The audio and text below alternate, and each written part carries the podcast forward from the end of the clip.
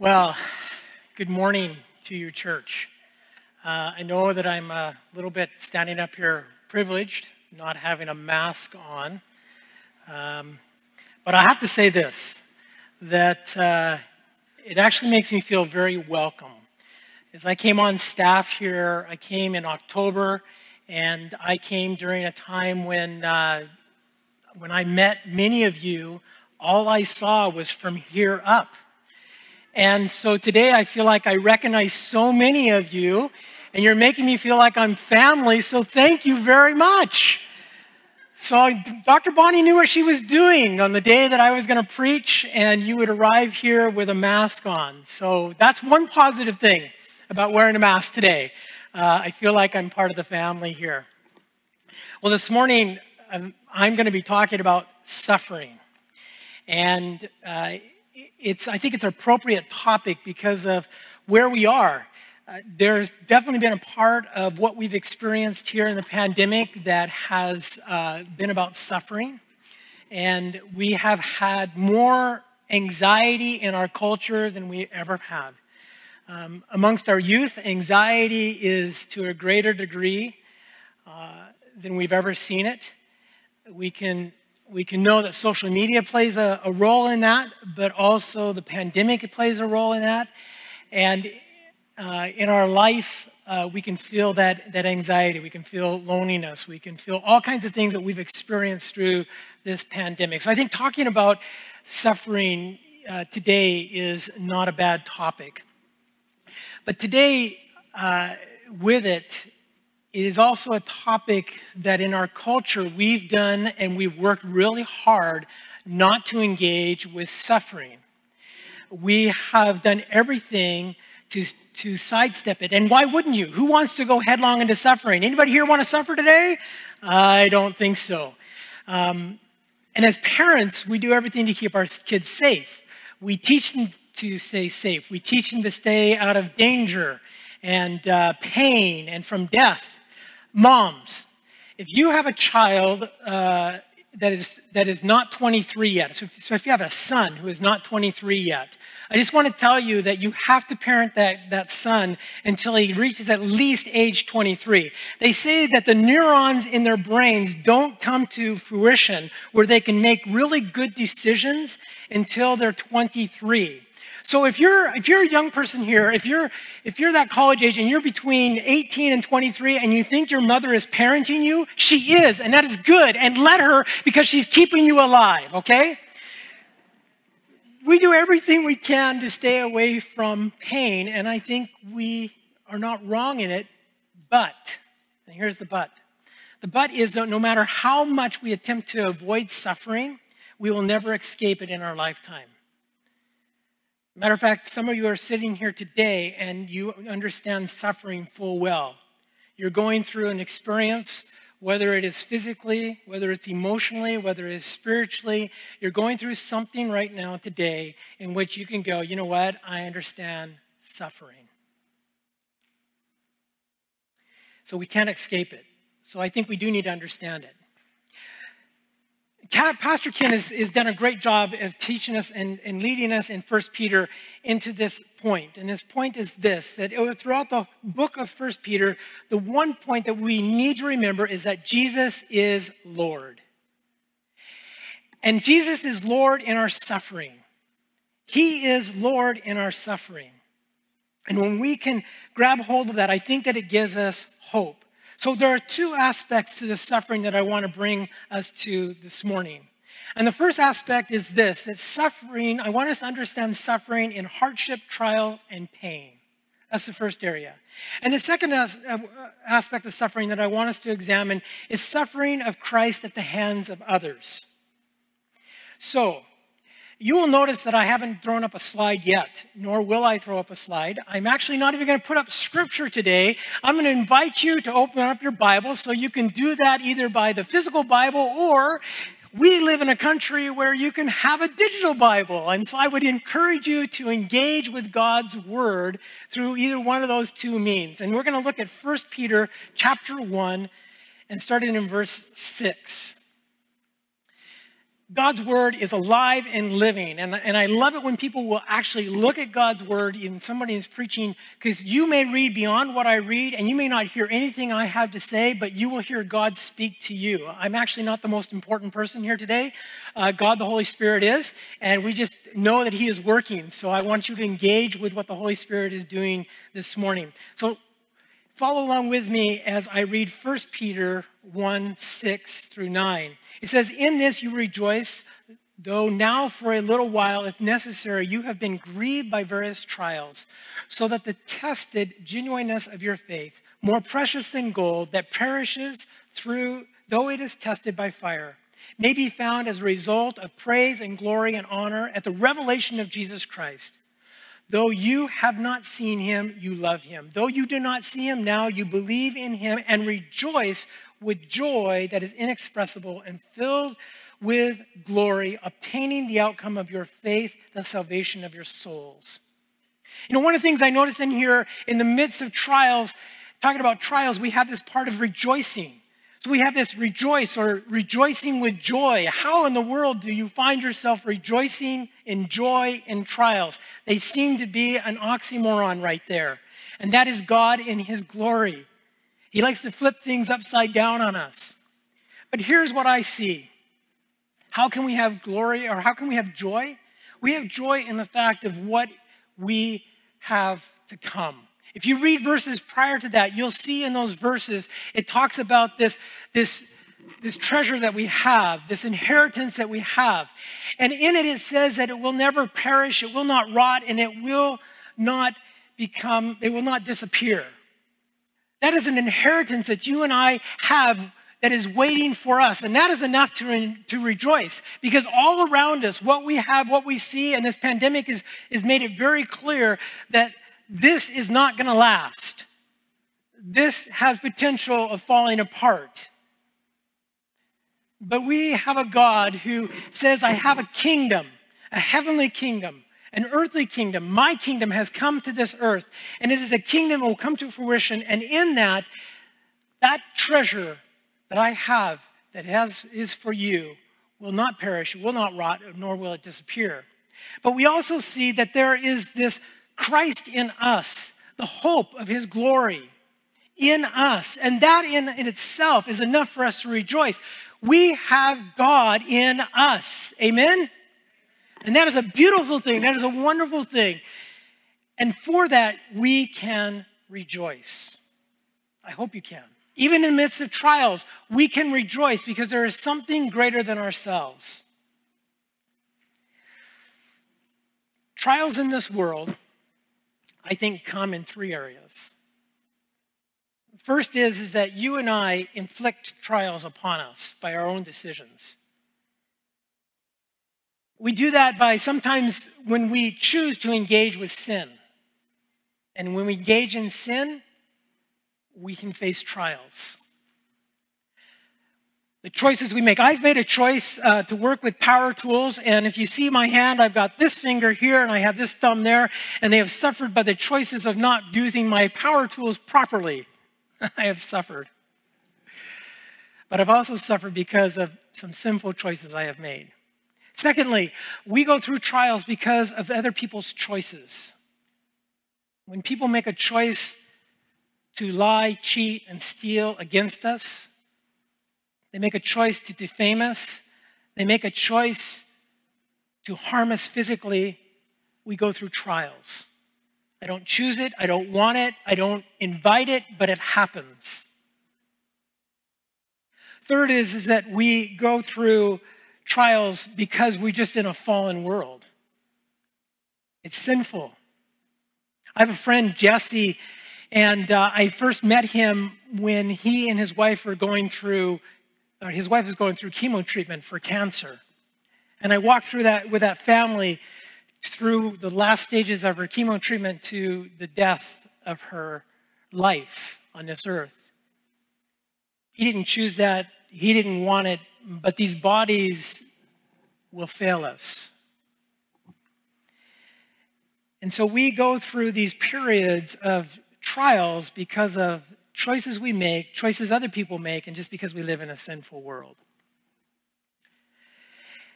And if you look in there, it says to us that, that though now for a little while, if necessary, you have grieved, you have been grieved by various trials. You know, that word grieved is an interesting word because it's the same word that you and I would use for the, to express the loss of a person's uh, a person. So by death, and we grieve that person's loss. I don't know if you ever thought about that of a trial in your life that you, you go through a grieving, but you do because you've lost something. Sometimes you've lost uh, some, some position of not surrendering over to God, and, and you grieve that. I've, I've held on to something, and I'm not going to give it up to God. But through the trial, you do, and you grieve that loss. Sometimes you grieve a loss because you once were pain free, but now you are not and you grieve that.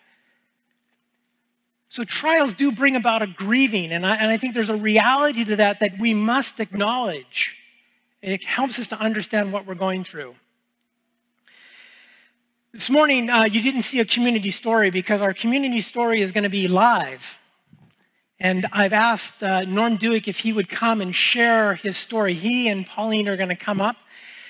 And Pauline's coming up because Norm can't uh, talk a long time. And so, in case his voice starts to give out, Pauline will finish off what he has to say. And so, I've asked, I've asked Norm uh, three questions that he's going to share with us. But let me say this I think there's a reality check to, uh, to, to trials, to pain, and to heartache. And the reality check is this is that pain, trials, and suffering suck. They do. And there is something that I don't look for, I don't seek, but they happen. And if anything, throughout my years in church that have bothered me is that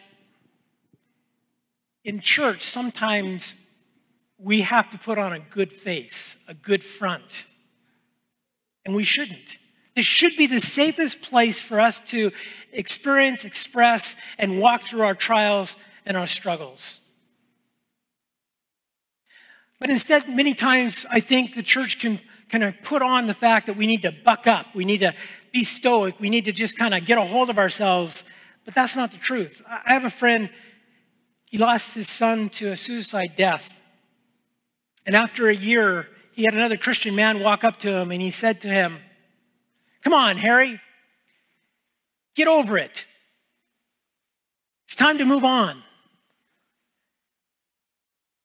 We don't move on at all. We just learn how to live life without that person.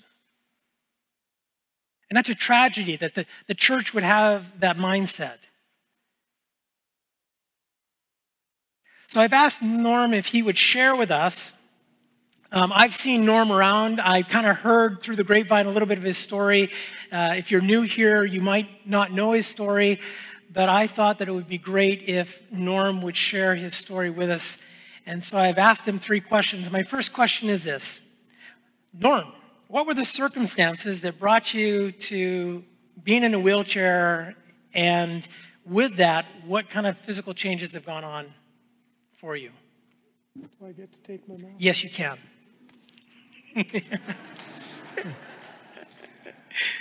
Thank you.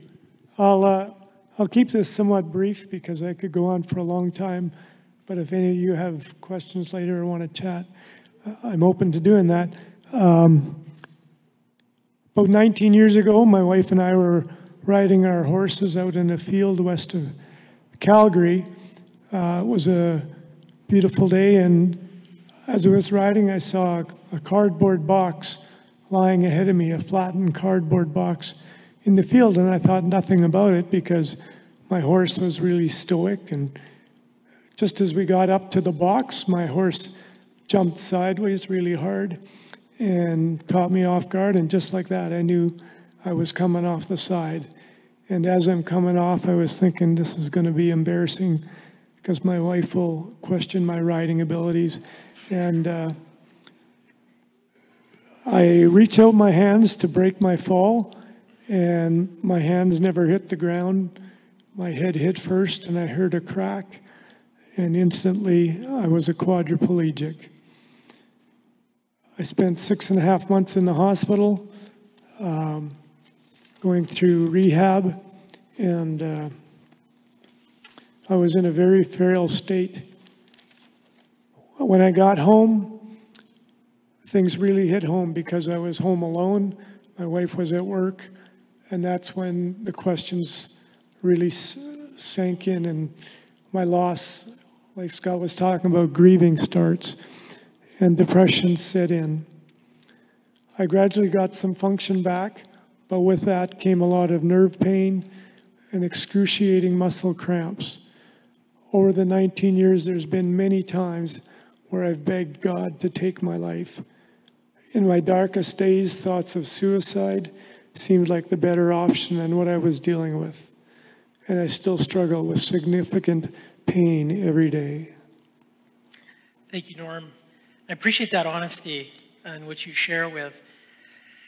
So another question I have for you, actually several questions uh, into this that I'd like you to kind of share with us, and, and that is how did this dramatically change your, your uh, change, how did this dramatic change in your life change your faith in God? And did you, did you go through a time of grieving? Did you question God?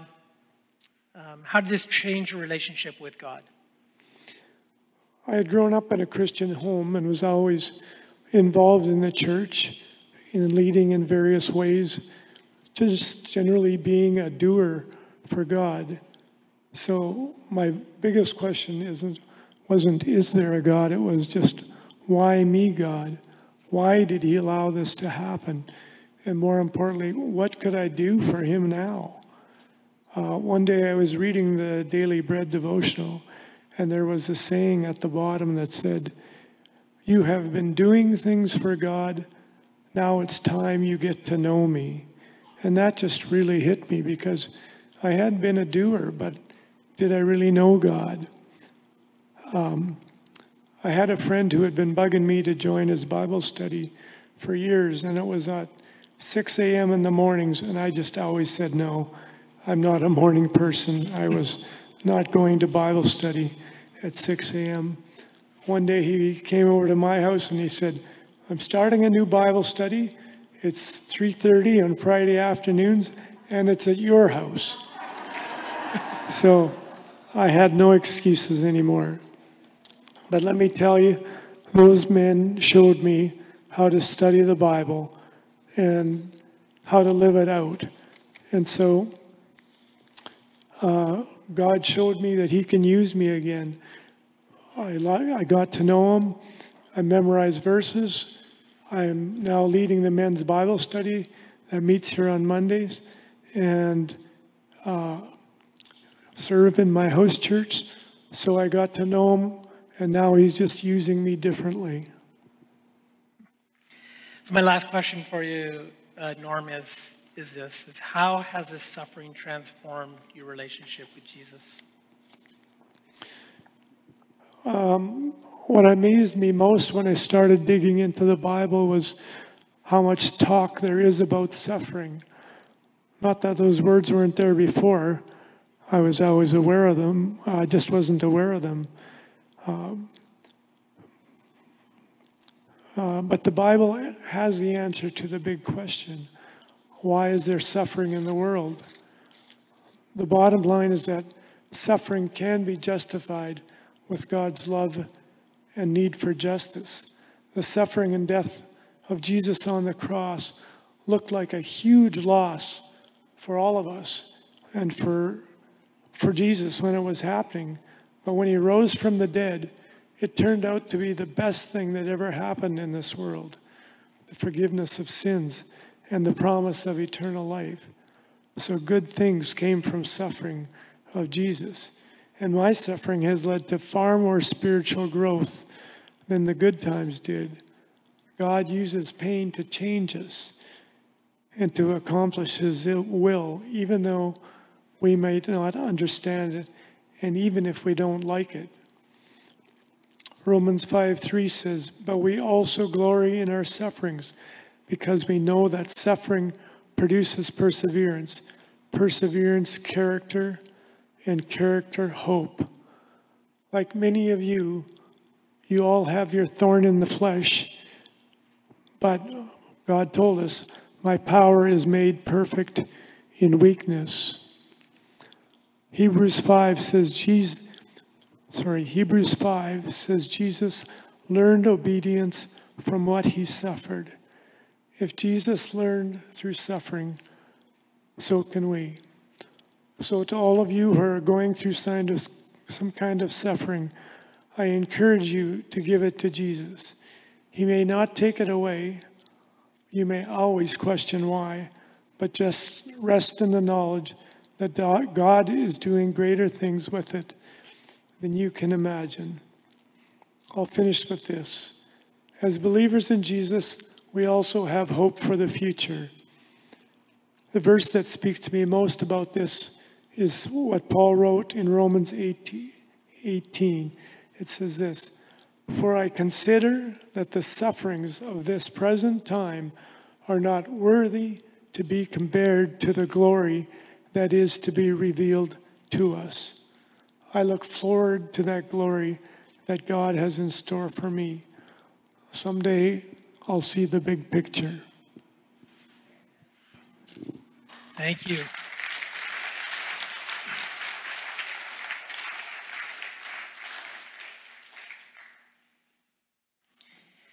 All right, I'll try not to drop the mic because I feel like it's kind of what you have to do after that. It's like, okay, we can just go home now. Um, I think he's he's kind of said it all. You know what I appreciated about what Norm had to say is that he he was real. He didn't sugarcoat it. He didn't make us feel like in some way in our suffering we shouldn't have moments of disappointment of struggles, of depression, that we're going to go through that. I want to go back over. Norm wrote, wrote out and gave to me, and I want to read again what he wrote because I thought it was really good just to finish off this point. He said this, and, and listen, he says, In fact, God showed that the worst thing that happened in this world led to the best thing that ever happened to this world. Isn't that good?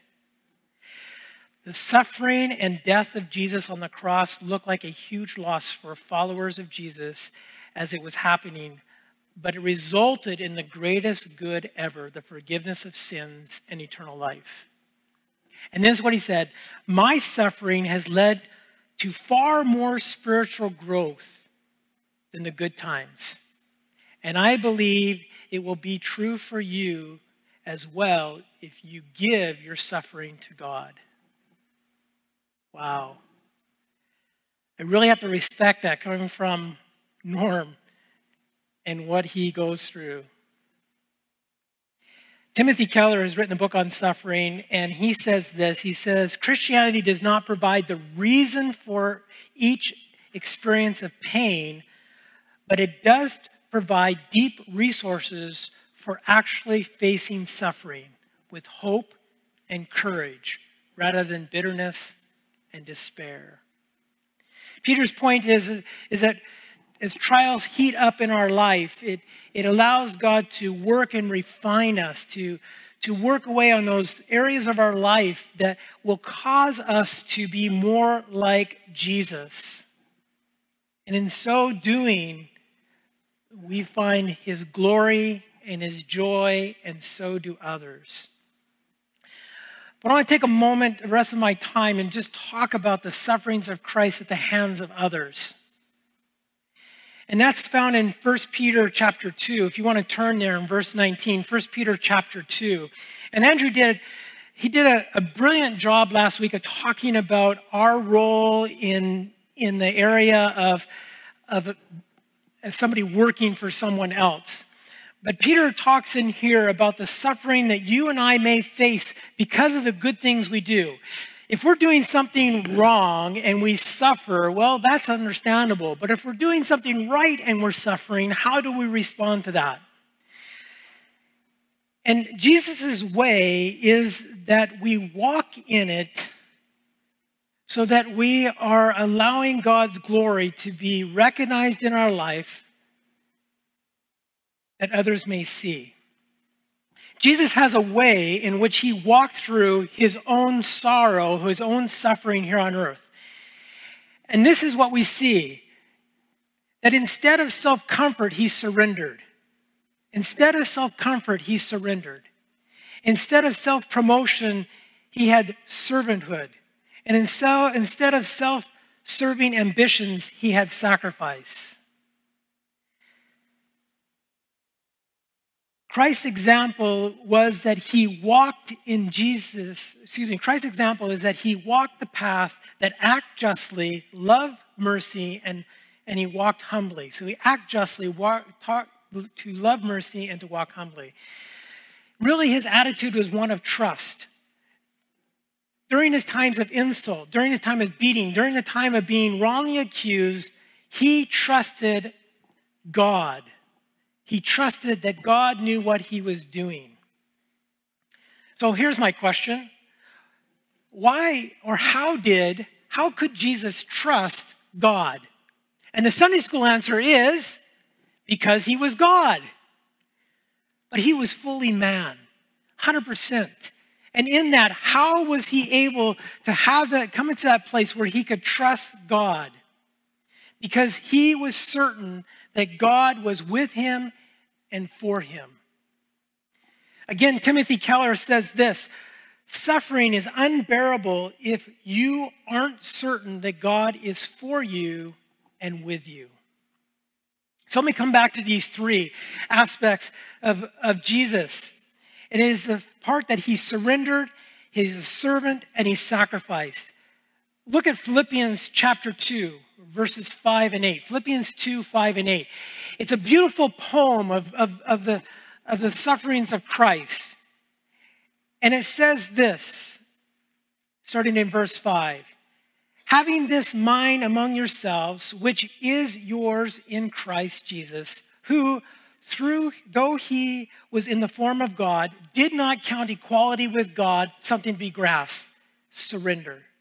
But he emptied himself, taking on the form of a servant, servanthood. And being found in the human form, he humbled himself and became obedient to death, even death on the cross, sacrifice. as we walk in suffering at the hands of someone else, it truly is something in which we need to find ourselves surrendering, serving, and sacrificing. For in that, it is in the hope that the glory of God will be seen. It's not easy,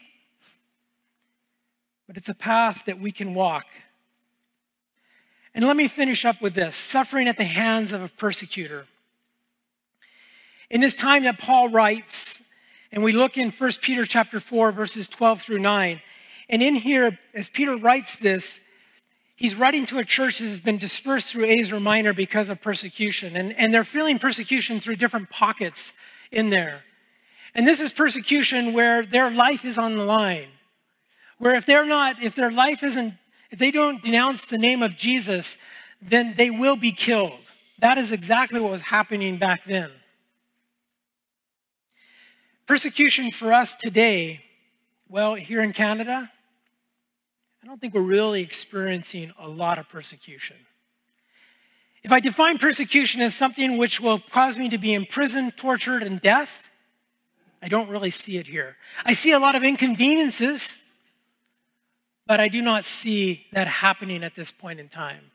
When I think about our brothers and sisters in Afghanistan today, this very moment, they're having people, Taliban, going door to door, knocking on doors, looking for any evidence of someone who believes in Jesus Christ, either a household or an individual, and their life is in danger. They're either going to be imprisoned, tortured, or death if they do not denounce Jesus Christ.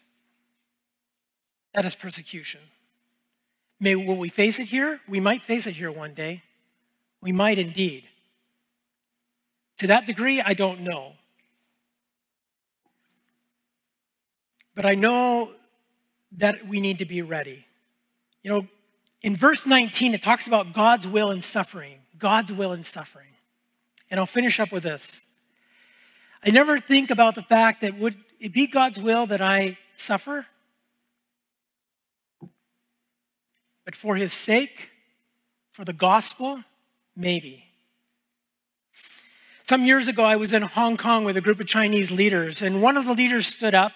We'll call him Little Mike. That's not his real name. But Little Mike stood up, and Little Mike talked about the group that he was leading. It was some 80,000 Christians. 80,000.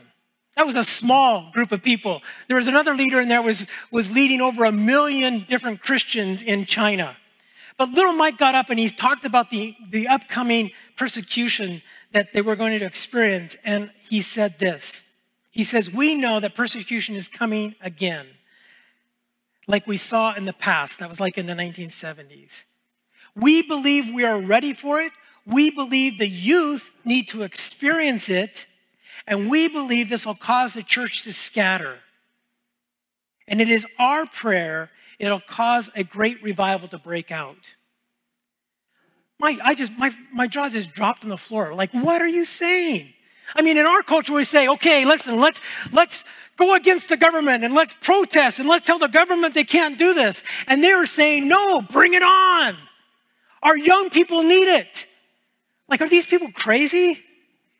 and they think a great revival is going to break out. Do you know that the statistics say that, that there are like 30,000 people coming to know Jesus daily in China? Can you imagine if that happened here in Canada? We would say a revival broke out. They actually told me, don't pray, do not pray that, that persecution will stop. Don't pray that. my mind struggles to, to, to understand that. It really does. Boy, do I pray, do I pray that we would see God's glory in all its fullness and that we as believers are ready for whatever comes. But it does come back to that one point. I'll ask the band to come up at this time. Because it comes to this one point, right back to the very beginning of what Pastor Ken has been teaching us in 1 Peter. And that is, it comes to the place of making sure that Jesus is Lord in our life. We are all going to face trials in our life. And those trials, when, as Norman said, when we can surrender them over to God, good things happen. We may not be fixed in our trials, but good things happen with the Lord. And may we find ourselves, like Christ, being in that place of surrender, of servanthood, and sacrifice. So, as we close our time this morning, as, the, as we have this last song, this is where I want to invite you. I want to invite you to consider as before the Lord, Lord, what is it in my life that I'm experiencing a trial, a tribulation, a trouble in which I need to surrender to you and walk with you. Maybe it's coming to the communion table as we serve communion this morning, and it's just saying, I want to, I just want to acknowledge the sufferings of Christ, the work of the cross and his work in my life. So I invite you to consider before the Lord this morning as we sing this last song. And then Phil will close our time this morning at the end.